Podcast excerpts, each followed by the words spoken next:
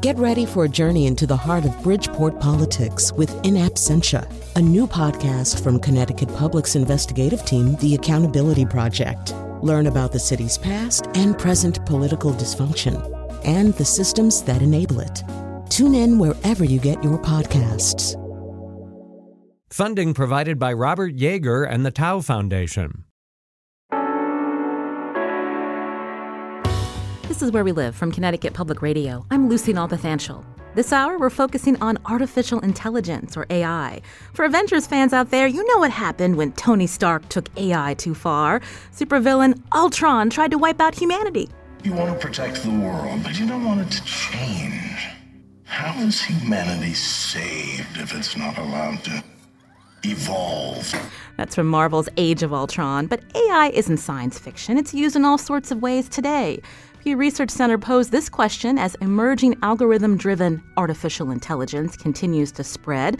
Will people be better off than they are today? Nearly 1,000 experts weighed in on that question and agreed AI will make us more efficient. But at what cost? Coming up, we'll talk about privacy concerns and how AI is impacting everything from our shopping experiences to healthcare to the criminal justice system. And you can join our conversation, 860-275-7266, or find us on Facebook and Twitter at Where We Live. First, what exactly is artificial intelligence, and how will it affect us? Uh, joining us from a studio at Harvard University is Judith Donath, advisor at the Berkman Klein Center at Harvard, and author of The Social Machine. Judith, welcome to our show. Hi, nice to have be here. So, artificial intelligence or AI, what exactly is it? Is it really a buzzword? It's not a buzzword, but it's not something I would describe as something you could answer exactly.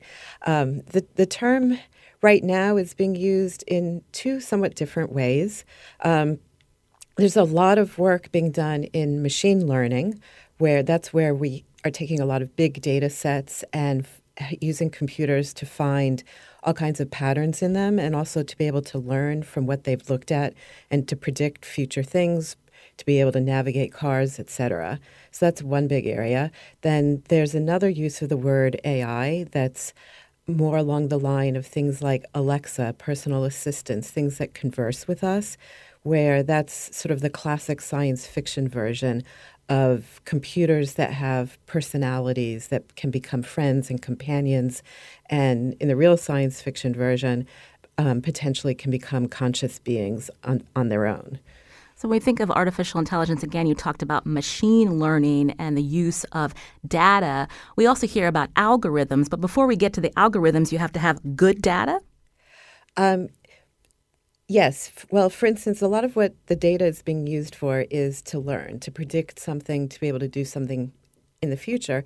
So, if you have, um, so for instance, if you want to predict who is going to be a, uh, a good candidate to be paroled, and you're looking at the past data, if all the past data you had represent really poorly judged cases where people made bad judgments, and you use a computer to train on that, it will do very similar things and it will make similar judgments than what had been done in the past. So that would be, I think, what a lot of people call bad data. And we'll be talking more about um, how uh, data is being used in the criminal justice system for things like bail assessment that's coming up. Uh, mm-hmm. But when we think about artificial intelligence, uh, the, even the term or the idea that um, you know computers can be can be doing what humans uh, do today, can that be traced all the way back to Alan Turing, for example?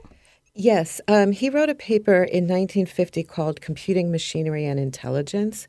Um, in a lot of ways, this was more that second use that I said of, of sort of the entities that we relate to. And he was, um, his question was, you know, can we think of machines as being intelligent? And so a lot of the research since then has focused on the test he set up to say whether a machine could be intelligent because he said these are such loose fuzzy words really can't answer this question and so he came up with what he called the imitation game where you have a computer that can converse with you in such a way, if it's by text and you can't see it, that a human judge could not distinguish whether you were whether it was a computer or a human. So that's also in that sort of conversational side. It's gotten into a lot of the little tricks that are used to fool people into thinking they're talking to something sentient. Mm. But I think he was also if you look more at what he spoke about, he was also talking about how a computer would become so intelligent. He was very interested in issues like how it would learn, how it would pick up. You know, he proposed being making computers that you could teach like a child, and now some of the most current AI research is actually using approaches like that, mi- mixing some traditional methods in um, artificial intelligence, where you just sort of tried to program in all the ideas and have a, a lot of programmed logic, with the sort of current neural network learning where you give it a lot of data and help it find patterns. And they're finding that this is a way of, of training much more complicated um, information into the machine. So, yes, it is definitely traceable to Turing in both directions. Uh, joining us today from a studio at Harvard University is Judith Donath, uh, advisor at the Berkman Klein Center at Harvard, and author of The Social Machine, as we uh, dive into, try to decode what it means, artificial intelligence, especially if you're not a mathematician or a computer scientist. You can join our conversation with questions you may have about artificial intelligence, how it impacts us in our daily lives, even some of the concerns you may have today. The number to call, 860-275-7266. You can find us on Facebook and Twitter at Where We Live. Uh, Judith, uh, listeners may be hearing uh, often about uh, artificial intelligence today, but uh, just tracing what how AI has evolved through the decades, can you maybe describe some early applications of it?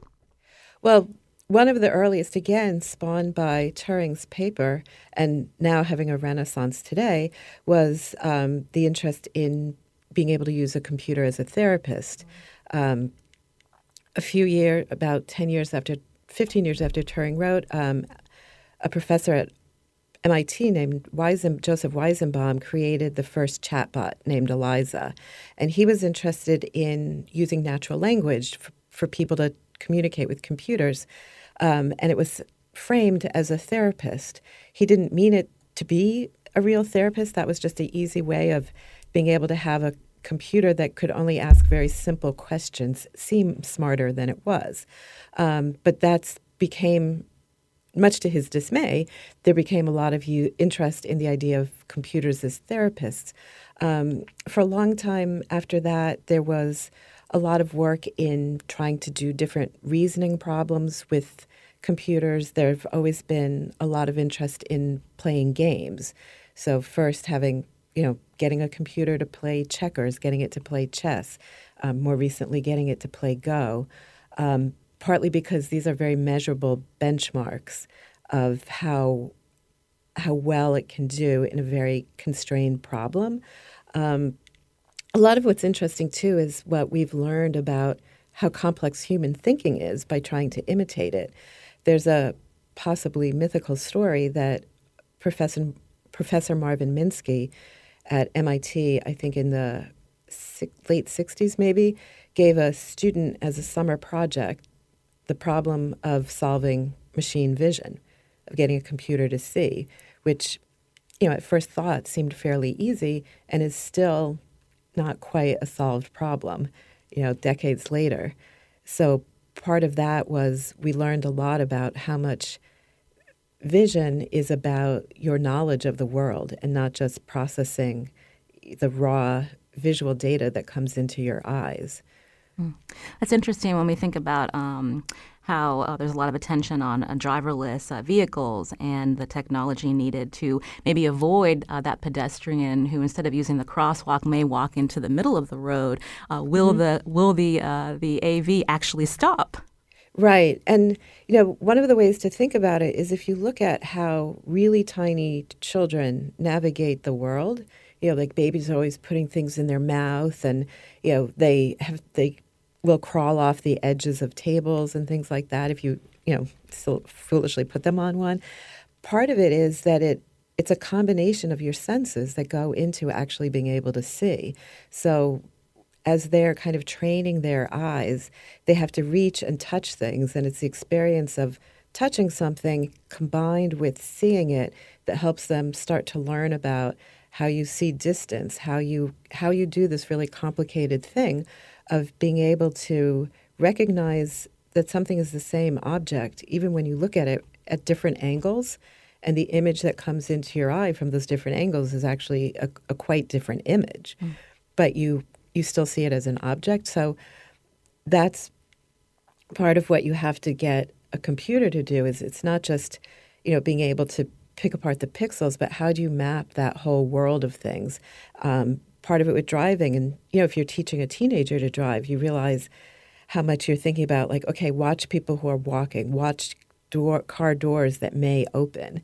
You know, you have a whole model in your head of what parts of the scene do you predict are going to change and what parts don't. And it turns out getting all of that, what seems to us like common sense knowledge, into a machine is very, very hard. When we think about emerging technology, uh, Judith, uh, trust is a factor. Uh, there have been some recent studies that um, show that humans actually are more apt to trust uh, artificial intelligence or machine learning uh, because it's it's a computer. Should we should we put all our trust uh, in these machines? No. yeah, there's a there's a a bunch of really interesting issues to un- unpack mm-hmm. with that. And so part of it is, you know, there's a long there's a, a book with a great title it's called like how to lie with statistics that we tend to trust things that we think have some scientific or mathematical basis behind it and if they truly do they are trustworthy but it means that wrapping something in the wording or the appearance of science can make us trust things that don't actually have that as their real foundation. So, as you mentioned earlier, there's certainly problems with the fact that computer programs can be trained on bad data and they will give the same poor results that we were getting originally. Um, there's issues, there's also issues around if you are um, communicating with a machine that's conversing with you can it be it can easily be not easily but it can be designed to mimic all the the phrasing or the tonalities of someone who is actually trustworthy. Now in a human voice that may be coming out because they don't have a lot of doubts. There's particular timings that are different when someone's telling the truth etc um, there may be ways if someone feels uncomfortable about what they're saying that they're emotional response to their own discomfort comes out in their voice, etc. You don't get that with a computer. It can always sound authoritative and reassuring no matter what the validity of the things it's saying is. Judith Donath, again, is advisor at the Berkman Klein Center at Harvard, joining us today from a studio at Harvard, author of The Social Machine. Today we're talking and learning about artificial intelligence. This is Where We Live. I'm Lucy Nalpathanchel. Now, do you think about how AI is impacting you? What questions do you have? You can join the conversation, 860-275-7266, or find us on Facebook and Twitter at Where We Live.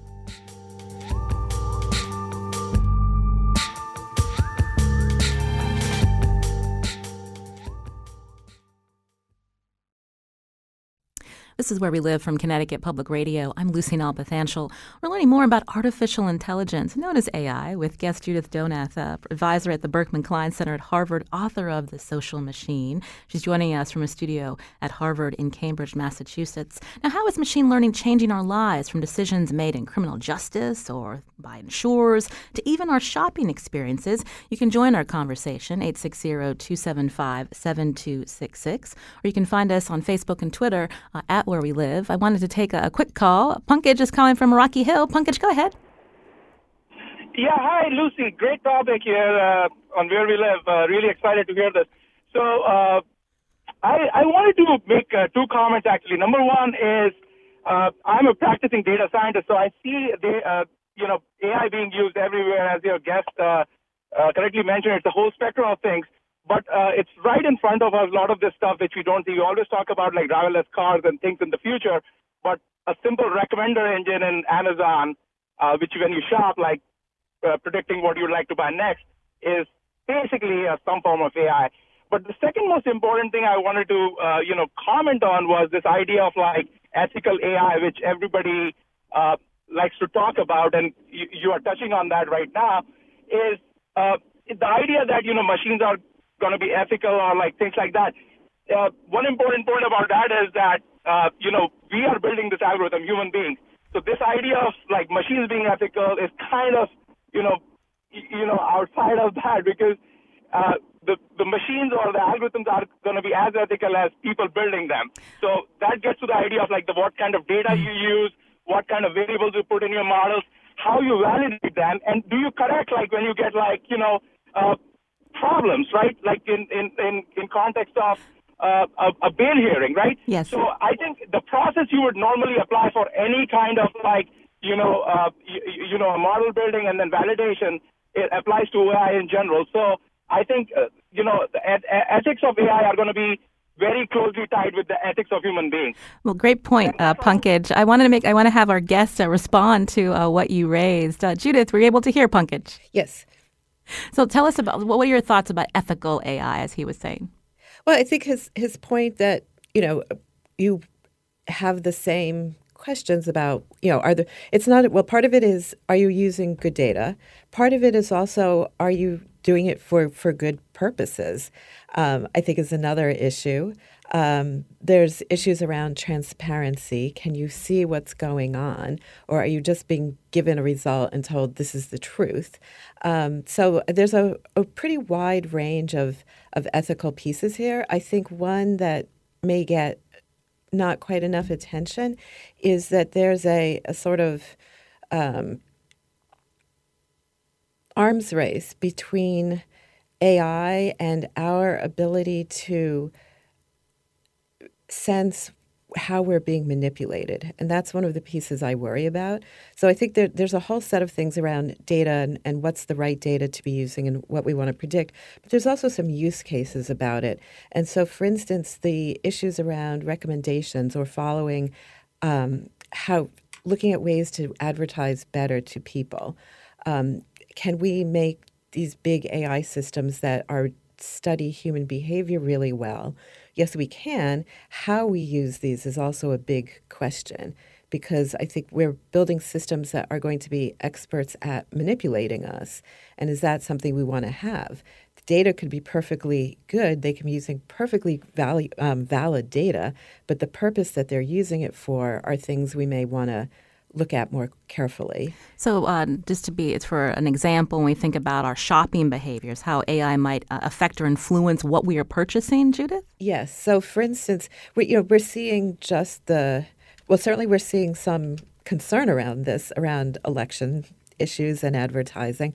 But if you look at if you look at all the data that is being collected about people, whether it's through your Google searches or it's devices you have in your home that know when you get up and when you eat, et cetera. Um, there's your shopping is being recorded, et cetera. There's a lot of behavioral data about you, about when do you feel vulnerable, you know, and decide to start eating, for instance, or something like that. And if you have um, very intelligent predictive systems that are motivated not so much to help you, but perhaps to get you to buy more things, they may be extremely good at knowing exactly when when to suggest that you buy things or when to suggest that you vote for particular candidates or it's you know and things like that. So I think we want to look at both the uses of AI as well as how good it is at doing its intended purpose. Uh, we know uh, many of our listeners have virtual assistants, and that's how they may uh, listen to public radio. I've also heard uh, from people who don't want virtual assistants in their house because they worry about how that uh, information is being tracked, whether they're listening to every word and, and putting certain uh, products in your searches and things that you should buy or even listen or watch, Judith. I mean, that's certainly something that people are concerned about. And, you know, whether it's you know, some of the concerns are valid, some are not valid for existing um, assistants, but might be valid for others that you might have in the future. So I think here again, it's it's useful to distinguish what is a problem because we're collecting the privacy issue that we're collecting vast amounts of data about people. You know, how much control you have over this, um, all the big data issues. Then there's the AI piece, which is the analysis of that data. You know, how do you get the patterns out of it? What's the inform- What's the actual knowledge that you can pull out of that data? There's the application of AI, which is how is it being used? You know, is it being used to help you or is it being used to harm you? I know that, for instance, a lot of the research on persuasion, on using these techniques to make more persuasive AI. Um, if you look at the university, pa- the academic papers, a lot of them are around health systems, things that will help you lose weight or help you live a more healthy lifestyle. So the the research is being done with very pro-social intentions, but the underlying models and algorithms can be used to persuade you of all kinds of things. This is where we live. We're talking about artificial intelligence with guest Judith Donath, uh, again, author of The Social Machine. If you have a question about AI, you can join our conversation 860 275 7266 or find us on Facebook and Twitter at Where We Live. Uh, you were mentioning, Judith, about um, artificial intelligence and machine learning to be used to, to help uh, consumers. Uh, one way uh, that AI is being used is, of course, in healthcare. Joining us now for more is Cade Metz. He's a New York Times reporter who covers artificial intelligence, driverless cars, and other emerging areas. Cade, welcome to our show. Thanks for having me. So, Cade, I understand you traveled to India to learn how AI was being used to help diagnose disease. Uh, tell us about where you went and, and what you saw. I was in Madurai, which is at the southern tip of India. There's a, um, at least on the Indian subcontinent, there's a there's a famous hospital there called the Aravind, uh, where uh, essentially they'll they'll take any patient from across the country, uh, across the world, really, whether you have money or not. Um, you can just see, you know, if you visit this hospital, people streaming in literally from all over the world. Um, and at this hospital, uh, in conjunction with Google, uh, who developed the technology, the hospital is testing a system uh, that can automatically recognize signs of diabetic blindness in eye scans, which is uh, a particularly acute problem in India. The uh, rate of diabetes is high. Uh, if you have diabetes, you're at risk of blindness, and if um, you're regularly um, um, if your eyes uh, are regularly looked at, uh, this can be diagnosed and it can be treated. The problem in India is that there are few doctors for such a large population. So per million people in India, there are only about 11 ophthalmologists. So the thinking with this system is um, is if you can get this automated system, um, which can look at, at a retinal scan and automatically detect these signs of blindness, if you can get that into rural areas where there are few doctors, uh, you can screen more people, um, and those that need treatment, you can then get them to the care they need. Uh, when you talk about this technology, is it a reliance on uh, what's known as neural networks? I mean, how uh, how were they able to, I guess, program that uh, to be able to scan uh, these individuals who are diabetic and are more at risk for blindness? You're right. It's, it's driven by what's called a, a neural network, and this is the the key idea, the key technology that has really started to work over the past decade that is driving a lot of the change in AI. Uh, a neural network, it's called a neural network because it's loosely modeled, and I, I emphasize the word loosely, loosely modeled on the web of neurons in the brain. Um, but but really it's it's a it's a complex mathematical system that can analyze data and learn to perform a task um, by doing that analysis. So, for instance, um, you can take thousands of eye scans, thousands of scans of the retina, feed it into a neural network, and this neural network looks for patterns in those eye scans. Um, and it does this over the course of hours and days and sometimes weeks. Um, but in analyzing those eye scans, it can learn to detect those signs of diabetic blindness. Hmm. Now, Cade, um, Cade, what were some of the, yeah. the drawbacks to this technology where um, it was difficult for uh, the machine to scan a particular individual? Well, I, you know, I, I will emphasize, and, and this is true with a lot of the technologies um, that are coming to the fore and, and that you're discussing today is that it's still early in the process. So at this hospital in India, this system is still under test. Um, they hope to widely deploy it, um, but they're still kind of working through not only the technical kinks but also the regulatory kinks. Um, you know, any system like this is going to make um, mistakes and it's going to be limited in some ways. So, for instance, um, if an eye scan is a little bit blurry, um, the system may not be able to do the job it's designed to do. And I, and I saw this this firsthand. There were some people who came in. Um, they had cataracts, for instance. That made it difficult uh, for the system to to really read their eyes. Um, but a doctor, in some cases, um, would be able uh, to make a diagnosis um, uh, on their own. Um, and and this is just one hospital um, where where there are a lot of doctors, and what they really want to do is get this in areas where there aren't. And before they can do that, they just need to test this and test this and test it again. You want to get a confidence in these systems where you understand the limitations, understand you know when they make mistakes, um, before you can really get this in front of a lot of people. Mm.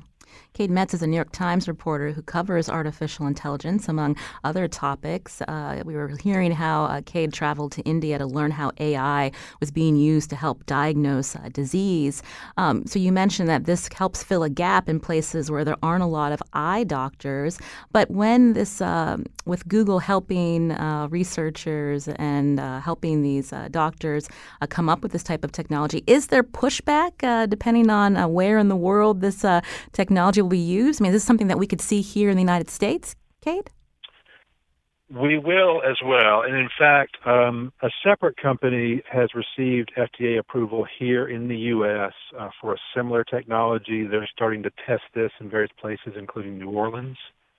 Um, there are researchers in the UK who have built a similar system in, in Singapore.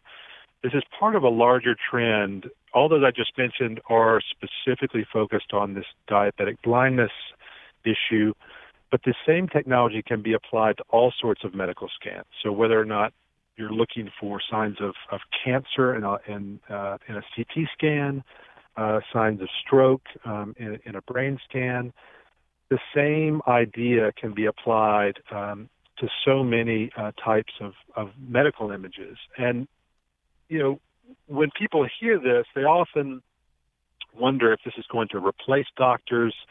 Um, some people have made bold claims about um, uh, this really changing, for instance, the radiology field.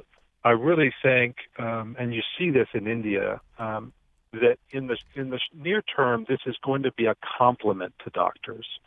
Um, the way it's going to work in India is is you're going to be able to screen more people but then once you detect a, a, a sign a sign in an eye scan, you're going to get that person to a doctor so they could be examined further. Mm. Um, it really is at this point a complement to doctors as opposed to a replacement. Uh, Judith Donath is also with us, advisor at the Berkman Klein Center at Harvard and author of The Social Machine. Uh, Judith, uh, what's uh, your response uh, to hearing how AI is being used in this way? You know, I think th- these are really excellent uses of it. Um, the issue with the, the doctors is a really interesting one because again, this is how we how do we choose to work with these technologies? Because if you take this technology and say, well, what we really can do is just box up a bunch of these and just scan patients. That's your checkup for the year. And we'll see what's wrong with you. A lot of what you end up missing are all the things that doctors do when they converse with you and they talk about you know your lifestyle or are you comfortable at home or why why are you eating so much or why are you living you know what's going on with you that goes along with just being able to measure what's happening in your body. So if you use it to replace the doctor you've ended up in some ways worse off. If you say this can free up this can help the doctor and it frees up more time for them to get to know their patients well it would certainly be an excellent complement. So a lot of it is how we use how we use these technologies to integrate with relationships among humans. And it's you know so it's not a question of the technology alone whether it's good or bad. In this case, you know, having that information is more useful than not having it, but we ha- still have a lot of choices how we handle the changes it brings.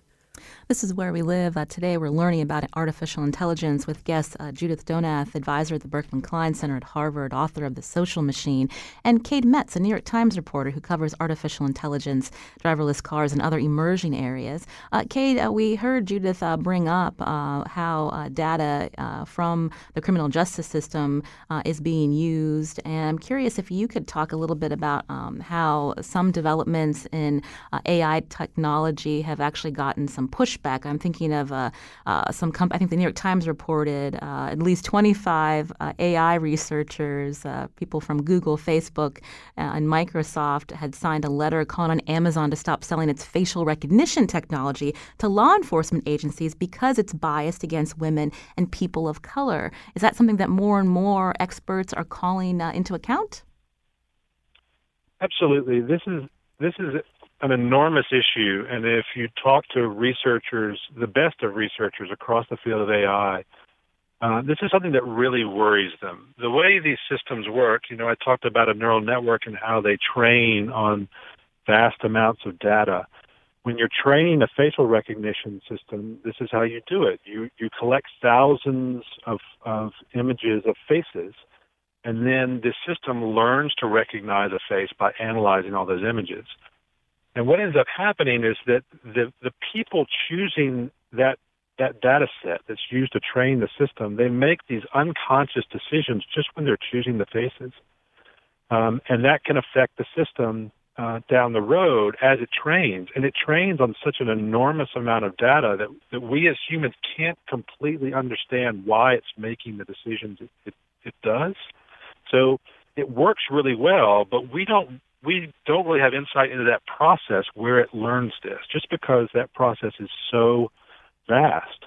Um, it happens across so many images, and so making these unconscious decisions um, at various points along the process uh, can influence it, and we don't really see that. And so, what you really have to do is you have to make a concerted effort uh, to make sure a that your training set is diverse but also, in the end, um, as with those medical systems I talked about, you have to you have to really test these systems and um, get to the point where you're really confident that bias is not there. Um, and that is, I can't emphasize enough how difficult that is because there, even as you test, there are all sorts of um, biases that that you may not be thinking about. Um, at this point, we're starting to to, to think about and try to deal with the obvious ones. Um, but uh, there are all sorts of other less obvious bias biases that we're going to have to deal with as well. Uh, when Judith, when we were talking earlier about uh, data um, and how um, it can be used, but depending on the type of data, uh, that can uh, impact uh, the outcomes.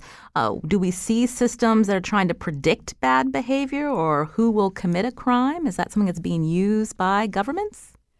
Um, certainly, I think there's a lot of interest in that in China. There's you know there's a huge number of AI systems being deployed across the world for all kinds of of things. Um, there's things that look at you know anywhere that look at well if there's a bunch of crime happening here where you know where should we be putting our policemen where should we be patrolling um, yeah, so that's a form of predictive work about where crimes are likely to happen. Work that's about you know deciding who should be paroled would be predicting who is who is going to act in a trustworthy way in, in the future.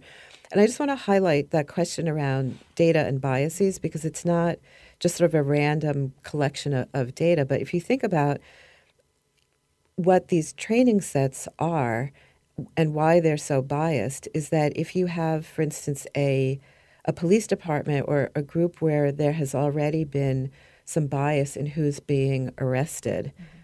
but you're going to train all your data on the existing mugshots you have. That's your data. That's how it gets folded in. On the other hand, there's you know, in the academic world, you end up with lots and lots of photographs of other young white male AI researchers end up being the training data for a bunch of other applications.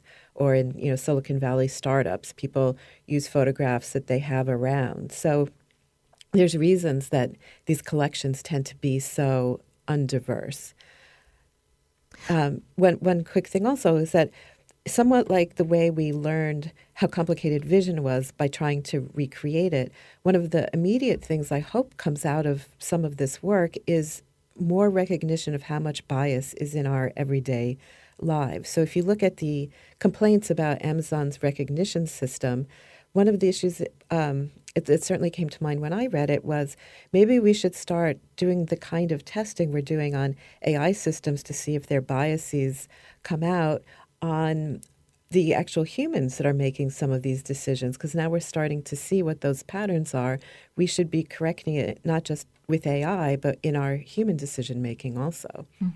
Uh, Cade Metz, who's with us from the New York Times, I did want to ask before we head to break. There's also um, the dual use side of, of, AI. You know, again, identifying faces as you mentioned, but then how machines are then able to generate fake ones. Can you talk a little bit about uh, dual use?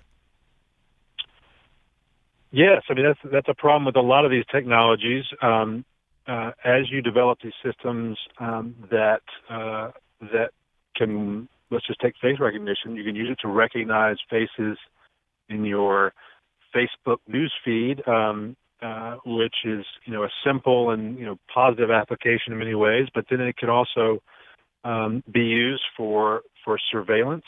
Um, um, through governments and, and large companies. Um, these same technologies, uh, governments right now are applying this uh, potentially to autonomous weapons. Um, uh, and you could go down the line with, with all sorts of AI technologies that are coming to the fore, where there's a positive use and there's a negative use, and then and then of course not everyone can agree on on, on which are the positive and, and, and which are the negative. Um, you also mentioned the generation of images, and that's um, that is particularly interesting as well. These same systems that can recognize something uh, can be turned around and be used to generate something. So if you can, if it can recognize a face, you can essentially flip the system around, and you can use it to generate a face. Um, these are called GANs, generative adversarial networks, and they are they are getting remarkably effective. Um, they can produce faces which are essentially fake people that are indistinguishable uh, from from the real thing. Um, and as time goes on, that that type of system is only going to improve. Um, the same thing is happening with language. So when it comes to machines generating language, and um, what we're going to see is is it's just going to become easier and easier and easier for anyone through machines to create so-called fake data, mm-hmm. um, and th- that has been a problem. Fake data in recent years, and through technology, it may, may be more of a problem in the years to come. Cade Metz, again, is a New York Times reporter who covers artificial intelligence, driverless cars, and other emerging areas. Uh, Cade, we will uh, tweet out links to your stories uh, at Where We Live, but we appreciate your time today. Thank you. Thank you. From Connecticut Public Radio, this is Where We Live. I'm Lucy Nalpathanchil. We want to get more into the privacy implications of AI. That's coming up after the break. And what privacy concerns do you have about all that data that's stored about us? You can join our conversation, 860-275-7266, or find us on Facebook and Twitter at Where We Live.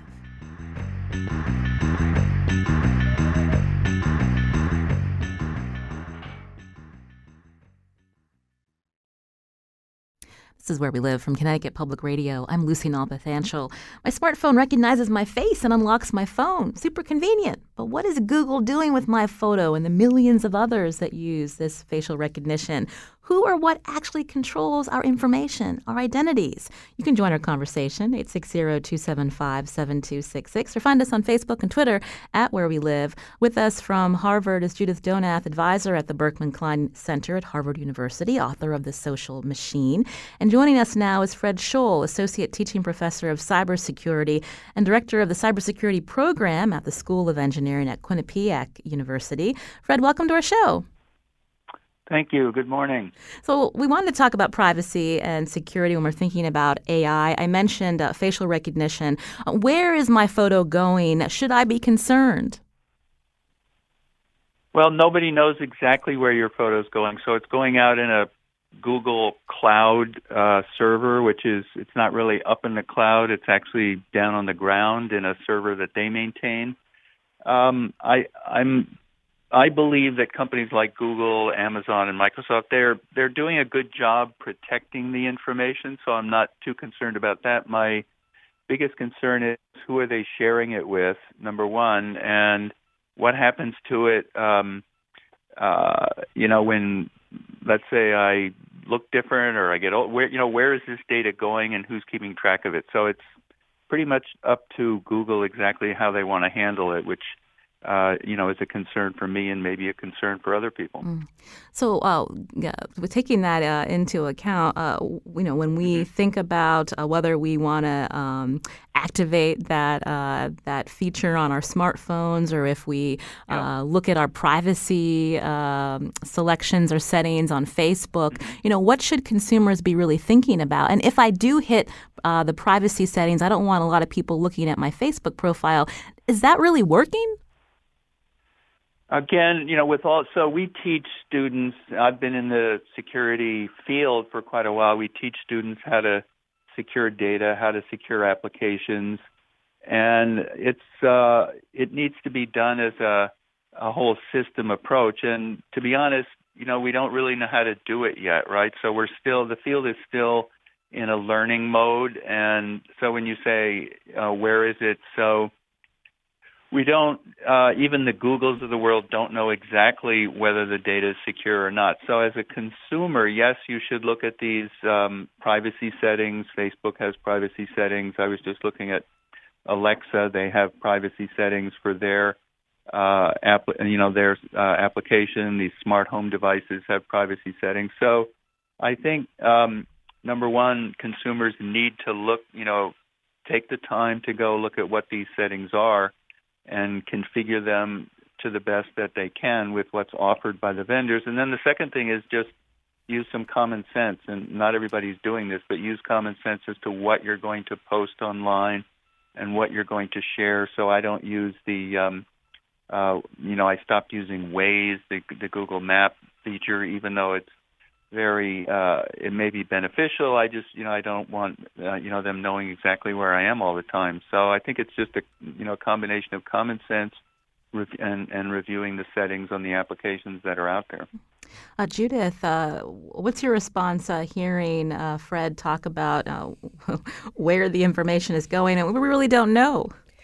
Right, we don't know. And part of it is some of these devices or some of these companies may be very trustworthy, others may be less so. Um, you may have locked down privacy settings on your Alexa, but you're at a dinner party at someone else's house and they haven't, or they're using a device from a little company that doesn't really have a good privacy record or good security. So I think we can we can be careful. We can also be pretty sure that an enormous amount of data about ourselves, unless we go to extreme, like Spartan measures, is out there. So I think a really important piece is we need to concentrate on what are our concerns about how that is being used. And, you know, they come down to things like we're concerned about decisions being made about us based on, on data about us. For instance, are we going to lose insurance because there's data that shows us leading an unhealthy life or having too many drinks or something? There's the concern that um, a government is going to, you know, either use it in some ways that's detrimental to us or that we're going to have a government in the future that is more authoritarian and how do you know what do we want to do to protect ourselves from that? And then we can be concerned about the vast amount of marketing data that is being assembled and the persuasiveness that it's going to be used with us. And so i think a lot of the key isn't just being careful about the data but thinking about what are the large entities and institutions around us? How are they going to be using it? And what are the ways we want to influence them. A lot of it comes down to you know being serious about who you vote for, about being thoughtful about what you watch or about looking at advertising, being careful about what you read. So it's not just about the data that's going out, but what can you control about how the sort of products of that data analysis are being used to control or influence you. Mm. We got a Facebook comment from Richard who writes driverless cars or cars run by AI or computers are so vulnerable to being taken over by hackers. I don't understand why they're even being allowed to go forward. Who or what's behind them? Have the lobbyists already won the day in Congress? Uh, Fred Scholl, uh, what's your uh, response to uh, that comment from Richard? Uh, again, that's a lot of uh, distrust that he has of this evolving technology. Right. So I I can sympathize with that comment. So I I um I believe that we do. I don't know if the lobbyists have have won in D.C., but I think we do need um uh we we need to try to influence people in Washington to give more rights to individuals. I'm not a big fan of government regulation myself, but I think uh, the you know, and I'm a tech person, but the tech industry to some extent has gotten uh, a little bit out of hand. And there's a, a saying in the security industry, and it, I know it comes from other industries: trust but verify. So yes, we can trust some of these organizations, but individuals should have a right to verify who's using the, who's using their information, to whom is it being shared, and they should be able to delete it. You know, this this kind of law has been passed in Europe. We need something like that here. So um, we just need to move the needle over a little bit and uh, extend, you know, the privacy balance uh, more over to towards consumers. We, consumers can't do it on their own, so I think we're going to need more regulation to protect, you know, to protect ourselves. And we are we don't want to go down this path of uh, sort of un, unfettered tech companies because it's not going to end well. Mm. Uh, Fred, we just have a couple of minutes left. Uh, resources for listeners who, who want to learn more about um, how this technology is changing, how it's impacting them, and how they can, uh, you know, uh, you know, take uh, responsibility or feel like they're more in control of their data. Resources. Um, uh, well, I, I just have this book in front of me, which I read. It's by Michael Chertoff called Exploding Data. I think it's really good. And he talks about sort of newer uh, approaches to privacy since people do. I have a Facebook account. People like to go on Facebook and share information. But as Judith was saying, you don't, you know, you want to run your own life and be autonomous and you don't want to have sort of uh, you know uncontrolled influence through digital channels to do things that you may not want want to do. So I think that book is a good introduction for people who want to read more about what's happening mm-hmm. in this field. Uh, Judith, again, uh, we're running out of time, but uh, resources for our listeners. I know you're the author of The Social Machine. Uh-huh. so I, I, talk some about privacy in there. I think there's a tremendous amount of just news stories out there. Um, you know, I don't have a a single. There's, for instance, on the driverless cars, um, Bruce Schneier is a really good expert on questions around the um, the future of the in, in Internet of Things. But um, just keep reading and keep their eyes open and follow discussions about it, um, and just be you know be aware of of what the changing technologies are. I want to thank our guests uh, for a really interesting conversation today. Judith Donath, again, advisor at the Berkman Klein Center at Harvard, also author of The Social Machine. Thank you, Judith. Thank you. Also, Fred Scholl is Associate Teaching Professor of Cybersecurity and Director of the Cybersecurity Program at the School of Engineering at Quinnipiac University. Fred, thanks for your time. Sure. Thanks for having me.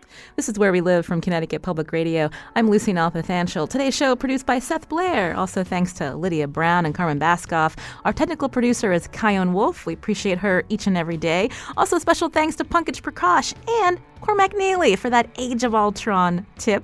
I'm Lucy Nalpathanchil. Thanks for listening.